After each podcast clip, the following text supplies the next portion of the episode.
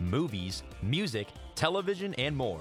This is Entertainment. Entertainment. Entertainment. Entertainment. Entertainment. Entertainment. Entertainment. Entertainment. Rebooted. Only on WZIP. What's going on, everybody? Welcome back to the University of Akron's Entertainment Podcast, Entertainment Rebooted. My name's Matt, and today I am going to be talking about my experience at the 1975's Still at Their Very Best tour.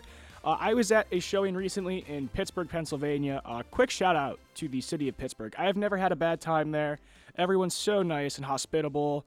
Uh, clientele at the PPG Paints Arena was awesome. I wish my favorite sports teams were an arrival of that city because I have yet to have a bad experience there. Uh, thank you to everyone at Pittsburgh that made that night a good one. But yeah, I'm going to talk about my experience at the concert. Uh, starting off, basically, let's just get right into it. I was not able to make the opener, unfortunately, but uh, was there in time for uh, the main show.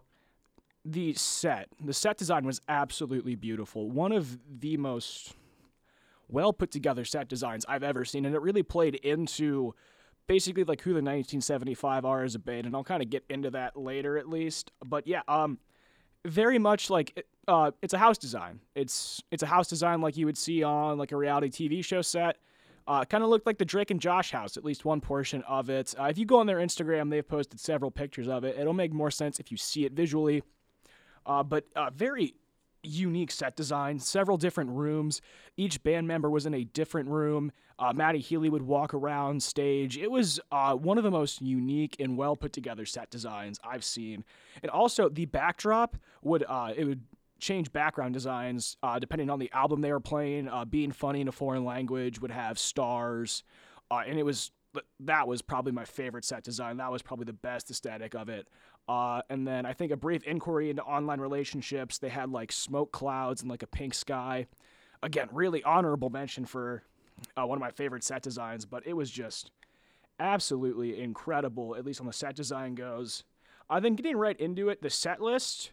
I really love how they staggered it. I feel like a lot of bands right now are starting to do this where they will play uh, their newest album and kind of like the heavy hitters, like big hits, I mean, on their newest album uh, towards the beginning and then get into more of their kind of like stagger it. So they'll do like their newer stuff, finish off with their big hits on their new stuff, and then get into more of their, uh, I don't want to call it like obscure, but more like niche uh, niche songs that only really the fans of the band would know. And I think the 1975 did a great job at that. Uh, again, the Being Funny in a Foreign Language, their newest album from 2022, uh, that was very well perceived. And then uh, the middle uh, middle portion, they were uh, bouncing around albums, and it was great. they played big hits off their original album. They played some other lesser known songs. It was awesome. And then the kind of the intermission of it, and the most the most unique thing about this uh, and I'll talk about more about Matty Healy himself later on, but um, at the back end of the pit, so basically where I sat, I was looking directly at this. There is just this uh, turf, I guess rectangle, like rectangular prism. I don't want to call it a mound. There's just this big turf mound, uh, and basically, as you've seen on you know the Instagram, look in their Instagram, it makes more sense. I can't really describe in much detail what it is, but Matty Healy basically has a replica of himself uh, that comes out onto that, and then Matty Healy then elevates up to it, and then he has a two-song acoustic session uh, laying next to his own mannequin, and that is, I think that was one of like the best kind of like change of paces in a concert I've seen. Uh, there's several times throughout a show. I mean, most concerts kind of have this structure where the lead singer will kind of you know go on their own for you know a song or two. Uh, when I saw Paramore, they tend to do that. Uh, uh, Fall Out Boy did that for a bit when I saw them last summer. You know, everyone has their own way of doing things. Most bands I see tend to do that. Uh, but yeah, and then Matty Healy, when he was out there, he sang uh, "Be My Mistake" acoustic, and that was absolutely phenomenal. And then uh, uh, getting more into, I'll, I'll get into more of kind of just the atmosphere and then like their bits in a second. But then um, they got into uh, the camp, like their campaign video, which it's how they announced their tour, where Matty Healy mocked uh, pretty much every political advertisement. And as a political science major, I absolutely love that. I ate it up. I thought that was uh, immaculate. But yes, uh, they played that when they got back to stage, and then the last 10 songs were absolutely incredible. Just the ambiance, the vibe. It was great in the arena. I'll get to that in a second in terms of like my favorite songs of the show, but then I'll get back into the bits. Uh, how like the set design plays. Uh, Matty Healy kind of just wanders around. You know, his whole forte is that he doesn't care. You know, if like if you know Matty Healy, you know that makes sense. Like he he doesn't care. Like you know all what he says, or he doesn't care what other people say about him.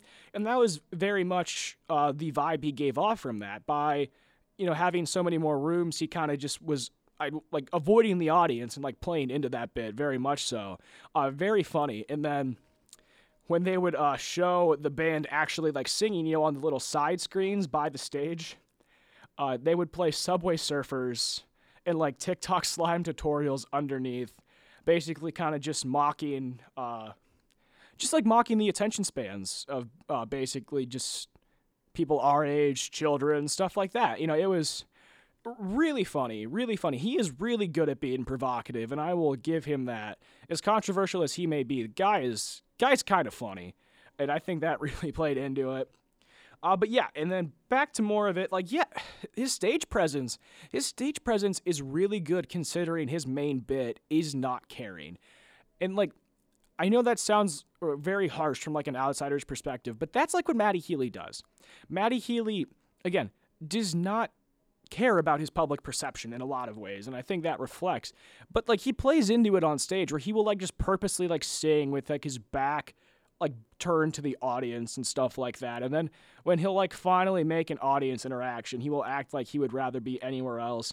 And like I know it's a bit, so like I can chuckle at it, but again, like just a really unique perspective. I wouldn't even like call this this this wasn't much of a concert more as it was a show. It was honestly one of the most incredible things I've been able to experience as of late. Uh, and then, yeah, just unique vibe all around with it. And then in terms of like the actual set list, I said the last uh, 10 songs of it were absolutely incredible. Uh, they were jumping around albums. Uh, but I mean, this was like one of the greatest audiences, or at least like like when Matty Healy like would finally like play in and like cave into like being like a performer and like would inter- engage with the audience. He creates some of the best concert vibes and sequences I've ever been a part of. Like right after the campaign video ended, it was uh time to time to time to time to time and then that was just that's that's when it became like incredible. And I thought the concert was bad before. That's when it got just incredible. It started off with just all the hits, like every song that like a 1975 fan would love, and then the next one, "If You're Too Shy," that was one of the best, one of the best songs I've been able to hear live because it wasn't like, it's one of their best like biggest hits, but it's not like well enough, well enough known, well enough known. There we go. To where, uh, someone like or like everyone in the audience can just yell the words over the vocals. And I think that was like the perfect balance song right there. Absolutely incredible. And then uh, one song they played that they've like alternated on, they, they played Chocolate off their first album, the 1975. I absolutely love that song. They haven't played it at every show, uh, they played it in Pittsburgh.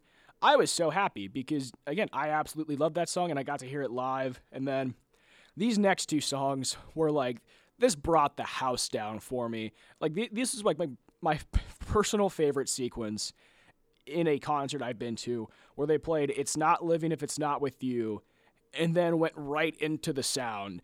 Uh, two of their best songs. Uh, if it's not living, I'll get on uh, discuss that one first because that's what was played first. Everyone in that arena was screaming it at the top of their lungs. You know, they were like obvious, like there were like parents around there that like you know, were bring parents around me that like brought their kids to it, and even they were like, "Wow, that's," you know, they they were enjoying their time, and then uh, the sound. Uh, the sound that was my first introduction to the 1975. They got that song on NBA 2K 17 or 18, I believe, and I just absolutely loved it, and that's what got me into the band. Uh, the final chorus, uh, Matty Healy basically just makes everyone start jumping, and it's like some of the greatest vibes ever because just like the song is so layered too and there's so much going on just a really awesome experience all around and then uh, the last uh, last few songs ended overall great night. I mean, one of the things that make the 1975 so unique is just how layered they are in terms of both just like personalities as a band, but then also in terms of song structure. Just like they just have so much going on all the time. Like you can listen to their song and you can pay attention to like key instruments this time, wind in- instruments another time, uh, string intru- instruments another time, and then like then vocals. There's just so much going on all at once, and just to see that live, it's incredible to take that in because you just there's everything. You've oh, man, saxophones, drums, pianos. Absolutely incredible. One of I'm so glad I went to see that because it was something I was like contemplating until the last minute and I kind of just impulse purchased tickets. So glad I did. But yeah, that was my review of the 1975 Still at Their Very Best tour. Thank you all for listening. Uh, find us anywhere on podcast platforms. Just search Entertainment Rebooted, and you can listen to us around 1 o'clock on Sundays on 88.1. Until then, have a great time. My name is Matt. Thank you again for listening.